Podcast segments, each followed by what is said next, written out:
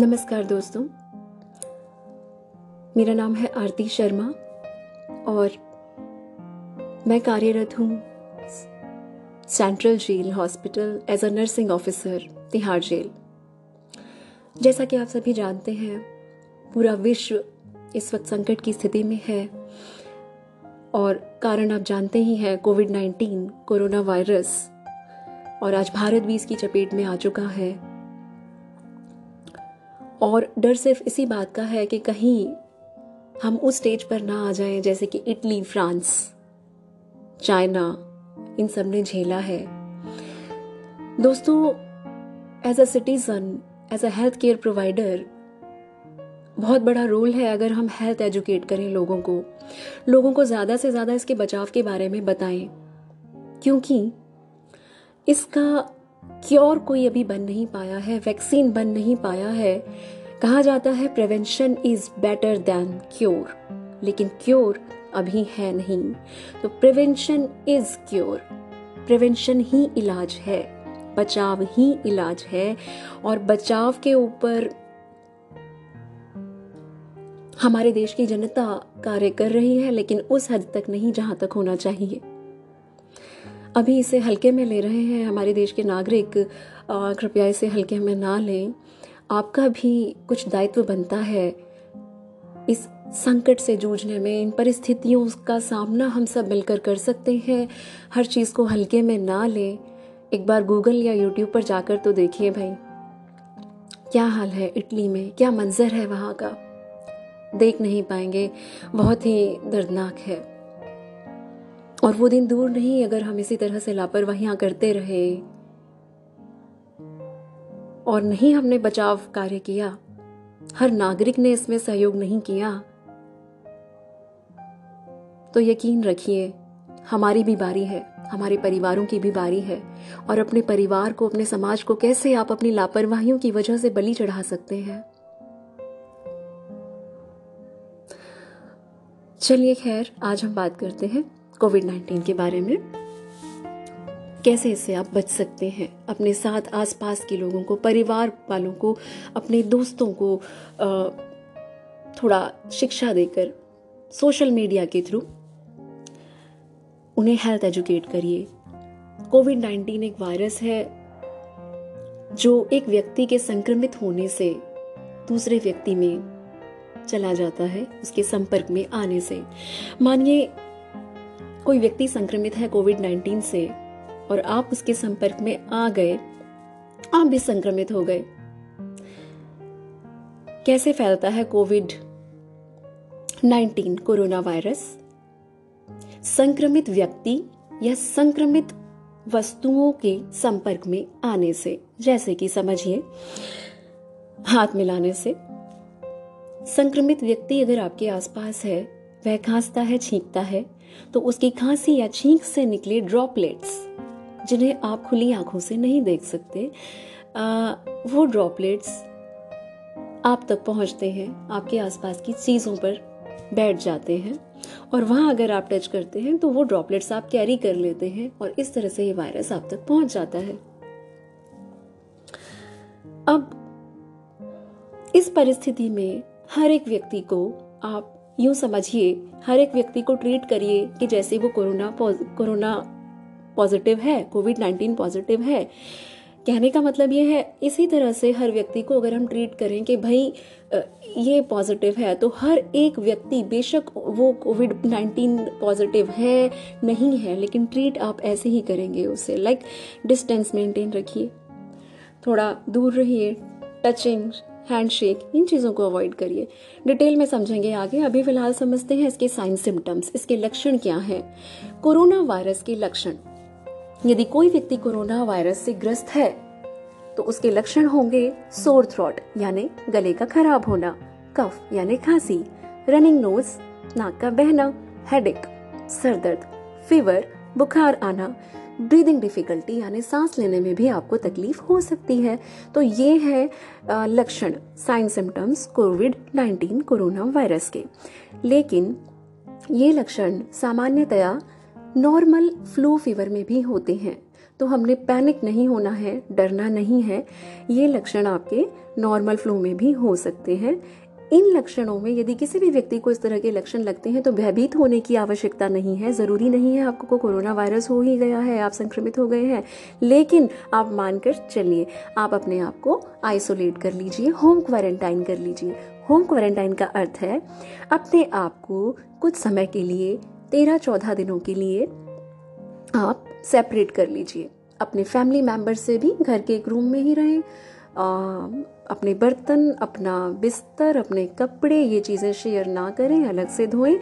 1 से 1.5 मीटर का फासला रखें। कम से कम अपने परिवार दोस्तों के संपर्क में आए। होम क्वारंटाइन, ठीक है। अब पहला काम आप ये करेंगे। इसके बाद कुछ हेल्पलाइंस होती हैं, जैसे कि मैं आपको बताई देती हूँ। हेल्पलाइंस है, हेल्पलाइन नंबर नोट करें 911123978046। ये हेल्पलाइन नंबर 24/7 है। अगर आपको कोई इस तरह के लक्षण है, आपको हॉस्पिटल जाने की ज़रूरत नहीं है, डॉक्टर क्लिनिक जाने की ज़रूरत नहीं है। हो सकता है ये नॉर्मल फीवर हो, होम क्वारंटाइन कर लीजिए और यहाँ कांटेक्ट करते रहिए, सलाह लेते रहिए। यदि आप हॉस्पिटल जाते हैं, मान लीजिए आपको नॉर्मल फ्लू है, आप हॉस्पिटल जाते हैं, 10 लोगों के कॉन्टेक्ट में आते हैं, तो फिर आप पॉजिटिव होकर आ जाते हैं कोरोना लेकर, पहले तो नहीं थे। तो इमीडिएटली हॉस्पिटल्स में भागने की ज़रूरत आपको नहीं है, डरिए नहीं, क्योंकि वैसे भी कोरोना पॉजिटिव भी यदि हैं लोग तो 80% लोग, 80% लोग अपनी ऑटो इम्यूनिटी, अपने इम्यूनिटी के कारण, अच्छे इम्यूनिटी के कारण वो 80% लोग बिना हॉस्पिटलाइजेशन के घर में अलग रहकर रिकवर हो सकते हैं, ठीक हो सकते हैं पूरी तरह। 20% लोगों को जिनको ज़्यादा दिक्कत आती है उनको जाने की ज़रूरत है हॉस्पिटल, जिसमें से कि 2 से 5% लोगों को ही एडमिट होने की ज़रूरत होती है एवरेज। तो ये आपने करना है। अब इसके हाई रिस्क क्या है? जो एल्डरली लोग हैं, बूढ़े लोग हैं, प्रेग्नेंट हैं जो महिलाएं, बच्चे हैं, तो ये हाई रिस्क में आते हैं, क्योंकि इनका जो रोग प्रतिरोधक क्षमता है, ऑटो इम्यून सिस्टम है, थोड़ा वीक हम कंसिडर करते हैं।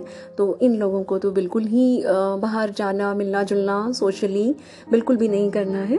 अब कुछ डोंट्स हैं, हमें क्या क्या चीज़ें नहीं करनी है, क्योंकि जो क्या नहीं करना है वो ज़्यादा ज़रूरी है।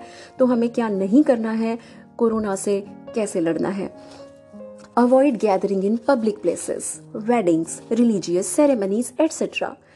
इकट्ठा ना हो, किसी सामाजिक समारोह में, शादियों में, रिलीजियस फंक्शंस में आपने कहीं नहीं जाना है, क्योंकि अगर सपोज करिए या आप कोरोना पॉजिटिव हैं या उस फंक्शन में आया हुआ कोई एक व्यक्ति कोरोना पॉजिटिव है, ना आपको पता है ना उनको पता है, तो इस तरह कितना लंबा चेन हम बना रहे हैं। तो ये चेन हमने ब्रेक करना है, नहीं हमें सोशल गैदरिंग करनी है। Second number, avoid routine checkups.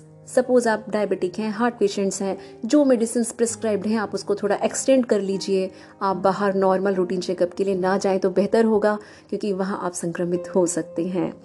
दूसरा है, डोंट शेक हैंड्स।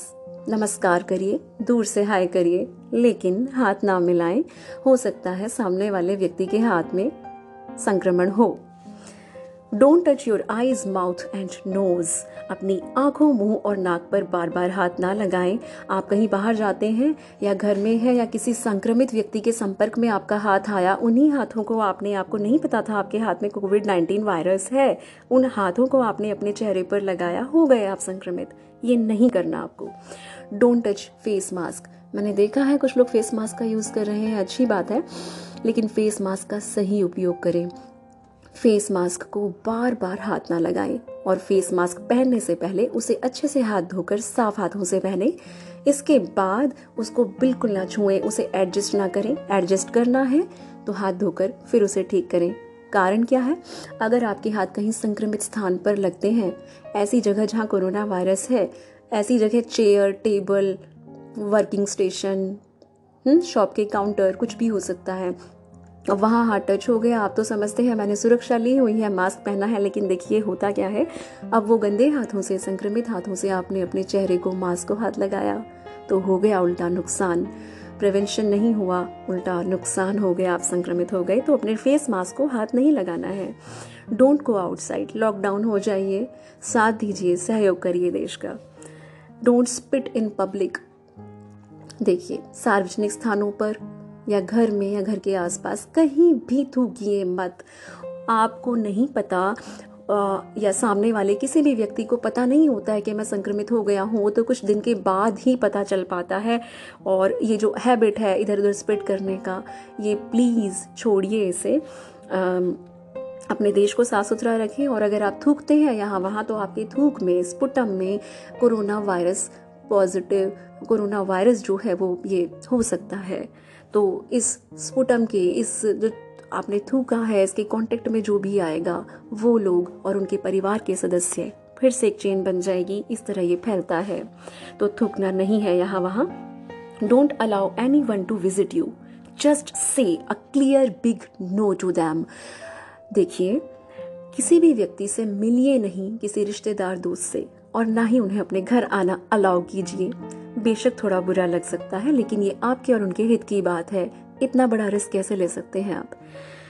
मतलब यही है, मिलते रहेंगे, ज़िंदगी रही तो। लेकिन ये जो भी परिस्थिति बनी हुई है, आप क्लियरली ना कहिए मिलने से, ना ही आप अपने घर आना अलाउ करिए, ना ही आप किसी के घर जाइए, बेहतर होगा। दूसरा आपका क्या है काम, don't come in contact with symptomatic person. किसी ऐसे व्यक्ति में जिसमें आपको लग रहा हो कि कोरोना के लक्षण लग रहे हैं, खांसी, जुकाम, नज़ला, ब्रीदिंग डिफ़िकल्टी, ऐसे लोगों के कॉन्टैक्ट से बचिए। अगर ऐसा व्यक्ति आपका परिवार का सदस्य है तो उसे आइसोलेट कर दीजिए, होम क्वारंटाइन कर दीजिए। केयर करिए, लेकिन थोड़ा प्रिकॉशंस लेकर। जैसा कि बताया, उसके कपड़े, ये सारी चीज़ें अलग से रखिए, खाने के बर्तन थोड़ा अलग से, ध्यान रखिए। 14 दिनों के लिए हेल्पलाइन नंबर बताया था मैंने आपको, वहाँ कॉल करिए, पूछिए। अगर वो कहते हैं, सिर्फ कहने पर ही आप टेस्ट कराएं, बिकॉज टेस्ट किट की समस्या भी हमारे देश में पर ये हो सकता है कि ऐसा इन फ्यूचर प्रॉब्लम आए। अगर आउटब्रेक होता है तो हो सकता है आपको नॉर्मल फ्लू हो, उसमें आप कोविड-19 करा रहे हैं, कोई लॉजिक नहीं है। जब तक कि आपको हेल्पलाइन पे गाइडलाइंस नहीं मिलती कोविड टेस्ट कराने की, ना कराएं। अगर मिलती हैं, कराएं। और 14 दिनों तक दूर रहें परिवार के सदस्यों से, सभी व्यक्तियों से। अगर रिपोर्ट पॉजिटिव आती है तो जब तक आपकी रिपोर्ट नेगेटिव नहीं आ जाती, तब तक होम क्वारंटाइन करें। Don't visit gyms, parlours etcetera. Gym और पार्लर में आपने नहीं जाना, जहाँ सोशल गैदरिंग होती है, नंबर ऑफ पीपल ज़्यादा कांटेक्ट में आते हैं। Don't participate in large gatherings. Don't spread rumours, panic. Don't touch your door bells, जो आपके दरवाजे की घंटियाँ हैं ना, उन्हें टच नहीं करना है आपने बार बार। हो सकता है 4 लोग आए, उनके हाथ संक्रमित थे कोरोना वायरस से, उन्होंने टच किया, आपने भी टच किया, आप घर आए, बैठे और बस हो गए आप संक्रमित। तो जो आपका मेन डोर है, आपके डोर बेल्स हैं, दरवाजे की घंटियां हैं, उनको टच आपने नहीं करना है। आप भी बाहर से आए, हो सकता है आपके हाथों में इन्फेक्शन हो कोरोना का, कहाँ से लग गया, कैसे हो गया, तो हाथ नहीं लगाना अपने डोर बेल्स को। और अगर करते हैं तो बाद में उसे सैनिटाइज करना है। अब आपको करना क्या है ये जान लीजिए। Maintain personal hygiene and physical distancing. अपनी पर्सनल हाइजीन को मेंटेन करिए, साफ सफाई का ध्यान रखिए, और 1 से 1.5 मीटर की दूरी कम से कम बनाए रखें हर व्यक्ति से। हो सके तो परिवार में भी थोड़ा सा कोशिश करिए, बाहर से आए आते ही हग करना, किस करना, ये चीज़ों को थोड़े दिन रहने ही दीजिए, अपने और अपने परिवार के बेहतर स्वास्थ्य के लिए। दूसरा क्या है, frequent hand wash with normal soap and water for 20 seconds. माफ कीजिए, फ्रीक्वेंट हैंड वॉश करिए अपने हाथों को। आपको साबुन, नॉर्मल जो साबुन है और पानी है, उससे आप धोएंगे ना, सैनिटाइजर की ज़रूरत ही नहीं है। सच तो ये है, सैनिटाइजर का ज़रूरत कब पड़ेगा, जब आप बाहर कहीं बहुत ही ज़रूरी है और जा रहे हैं और वहाँ सोप एंड वाटर उपलब्ध नहीं है आपको, उस केस में आप सैनिटाइज़र यूज़ करें। सैनिटाइज़र को भी सेव करें भाई, आगे बहुत ज़रूरत हो सकती है। कितना मैन्युफैक्चर होगा, देश का थोड़ा साथ दीजिए, सहयोग करिए। अननेसेसरी क्यों यूज़ कर रहे हैं आप? ठीक है, घर पर नॉर्मल सोप वाटर से बार बार हाथ धोइए। वैसे भी सैनिटाइज़र से अच्छा ऑप्शन है, क्योंकि वो वाटर और सोप जब आप वो रिंस हो जाता है, जो जर्म्स हैं, वायरस है, वो धुलकर पूरा निकल जाता है। आप सैनिटाइज़ करते हो तो हाथ पे ही रहता है ना, तो आपको सैनिटाइज़र इस केस में घर में है तो बार बार हाथ धोइए साबुन पानी से। वहाँ तब धोइए जब कहीं दरवाज़ा खोला है, बंद किया है, कोई ऐसी चीज़ को छुआ है। 20 सेकेंड्स के लिए, ठीक है, 20 सेकेंड के लिए। Third, cover your nose, mouth with handkerchief, tissue while sneezing and coughing. जब कभी भी आप छींकते हैं या खांसते हैं तो कोशिश करिए रुमाल की जगह टिश्यू पेपर ले लीजिए, क्योंकि रुमाल को आप फेंकेंगे कितना, डिस्पोज नहीं कर सकते हैं। टिश्यू पेपर को यूज़ किया, थ्रो कर दिया डस्टबिन में, ठीक है, क्योंकि हो सकता है कोई इन्फेक्टेड व्यक्ति है। आपको अगर ये नज़ला ज़ुकाम वाले सिम्टम्स हैं, फीवर वाले, तो आप टिश्यू पेपर यूज़ करिए जब खांसे छींकें, ठीक है, और उस टिश्यू पेपर को डस्टबिन में इमिडिएटली थ्रो कर दीजिए। हो सकता है जो व्यक्ति पॉजिटिव है तो वो, ठीक है, इस वक्त तो हर खांसी जुकाम को यही मानकर चलिए तो बेहतर रहेगा, आधा तो हमारा काम यही ठीक हो जाएगा। तो अब लेकिन उस जो टिश्यू पेपर को आपने डस्टबिन में थ्रो किया है ना, उसको डिस्पोज करना भी एक बहुत बड़ा काम है। अब उसे डिस्पोज कैसे करेंगे ये सुनिए। जैसे ही आपने वो टिश्यू पेपर यूज़ किया, खांसा, छींका, उसको आप यूज़ कर रहे हो, तो उसको यह हवा ऐसे नहीं डस्टबिन में फेंक दिया, कूड़े वाला आया आपने दे दिया, अब भाई वो भी संक्रमित हुआ और उससे 10 लोग और संक्रमित हुए, तो ये काम नहीं करना है। उसको आपको बर्न करना है, जला देना है, या गहरे गड्ढे में मिट्टी में दबा देना है। ये दो काम आपको करने हैं। फिफ्थ वन, अपने नेल्स को शॉर्ट रखिए, ठीक है। उसके बाद क्या करना है, डेली आप अपने क्लोथिंग्स को चेंज करिए, अपने कपड़ों को चेंज करिए। जब बाहर से कहीं से आते हैं, हो सकता है आप कहीं ऐसी जगह टच हो गए हो, आपके कपड़ों पे ही वायरस लग गया हो, ठीक है, अपने बेड पर आ गए आप, बेड पर लग गया, फैल गया सबको। तो बाहर से अगर बाहर जा ही रहे हैं, बाहर जाने से बचें, बहुत ही अर्जेंसी है, आप एसेंशियल सर्विसेज में हैं, घर आइए, अपने कपड़े उतारिए, शूज़ उतारिए, अलग रखिए, सेपरेट रखिए, सेपरेट वॉश करिए, अपने बालों को धोइए। बाहर से आने के बाद इमीडिएटली शावर ले लीजिए, नहा लीजिए, बेहतर होगा। Always carry sanitiser, alcohol based हो, जो कि जब आप बाहर हो, घर से बाहर जा रहे हैं, एक पाउच बनाइए, सैनिटाइजर 24 आवर्स बाहर कैरी करिए, घर में नहीं, बाहर कैरी करिए, जहां आपको सोप वाटर अवेलेबल नहीं है। कहीं ऐसे सरफेस पे आपको लगता है सस्पेक्टेड है, कहीं मैंने टच किया था, उसको कंसिडर करके चलिए कि ये इन्फेक्टेड है। सैनिटाइज योर हैंड्स, और बार बार अपने चेहरे को हाथ नहीं लगाना। एक काम बहुत इंपॉर्टेंट है, जो आपके दरवाजे की बेल्स हैं, डोर बेल्स, उन्हें डिसइंफेक्ट करिए, स्विच बोर्ड्स को डिसइंफेक्ट करिए, ठीक है, बिजली के जो स्विचेस हैं ना खटके, उन्हें डिसइंफेक्ट करिए, मेन डोर को, और मोबाइल फोन्स को खास तौर से। सबसे ज़्यादा जर्म्स, वायरस कैरी करने के चांसेस रहते हैं मोबाइल फ़ोन्स में, बिकॉज आप क्या करते हैं, अपने मोबाइल फ़ोन्स को आप कहीं भी रख देते हैं, ठीक है, कहीं भी रख देते हैं। हो सकता है जिस काउंटर पर, जिस टेबल पर, जिस जगह आपने अपना वर्किंग प्लेस पर, कहीं भी घर में कहाँ रखा फ़ोन, वहाँ कोरोना वायरस हो। मोबाइल फ़ोन को दिन में 3 बार, घर में जो रिमोट्स हैं उनको आप सैनिटाइज़ करिए। किससे सैनिटाइज़ करेंगे, सोडियम हाइपोक्लोराइट आता है 1%, जिसे ब्लीचिंग सॉल्यूशन आप कहते हैं, उससे आप सैनिटाइज कर सकते हैं। कपड़े को भिगाइए, टाइट निचोड़िए, और अपने डोर बेल्स को, स्विच बोर्ड्स को, मेन डोर को क्लीन कर लीजिए। मोबाइल फ़ोन और रिमोट्स के लिए आप स्पिरिट स्वैब या नॉर्मल डिसइंफेक्टेंट से आप क्लीन उसको कर सकते हैं, ठीक है। अब अपने घर के जो आपका फ्लोरिंग है, उसको मॉप करिए, पोछा लगाइए, फिनाइल काफ़ी है। ऑफिसेस की बात करें, हॉस्पिटल्स की बात करें, या ऐसी जगह जहाँ पब्लिक प्लेसेस हैं, जैसे कि बैंक्स हो गए, एसेंशियल सर्विसेज है, बेकरी है, ग्रोसरी वाले हैं, आप किसी जनरल स्टोर के मालिक हैं, ऑनर हैं, आपने क्या करना है, आपने आपके जो काउंटर्स हैं, ठीक है, शॉपिंग काउंटर्स हैं, उनको दिन में 3 बार आपको डिसइंफेक्ट करना है, संक्रमण रहित करना है। किसकी मदद से, 1% सोडियम हाइपोक्लोराइट, ब्लीचिंग पाउडर एक आता है, उससे आप सॉल्यूशन को बनाइए, पानी में डालिए, और उसको आप उसमें एक मॉप डालकर, कपड़ा डालकर भिगाइए, निचोड़िए, और उससे अपने काउंटर्स को क्लीन कराइए। ऐसा करके ना सिर्फ आप अपने और अपने परिवार तक संक्रमण नहीं ले जा रहे, बचा रहे हैं, खुद को सुरक्षित कर रहे हैं। हो सकता है जो कस्टमर्स आ रहे हैं वो इन्फेक्शन देकर जा रहे हो। और ये 3 बार का रूटीन आप करिए दिन में, उससे क्या होगा, जो बाकी लोग आपके पास आ रहे हैं कस्टमर्स, आप उन्हें भी बचा रहे हैं। क्या जाने कौन सा कस्टमर कोरोना वायरस लेकर आ रहा है। तो इस तरह आप अपनी और समाज की सेवा कर सकते हैं।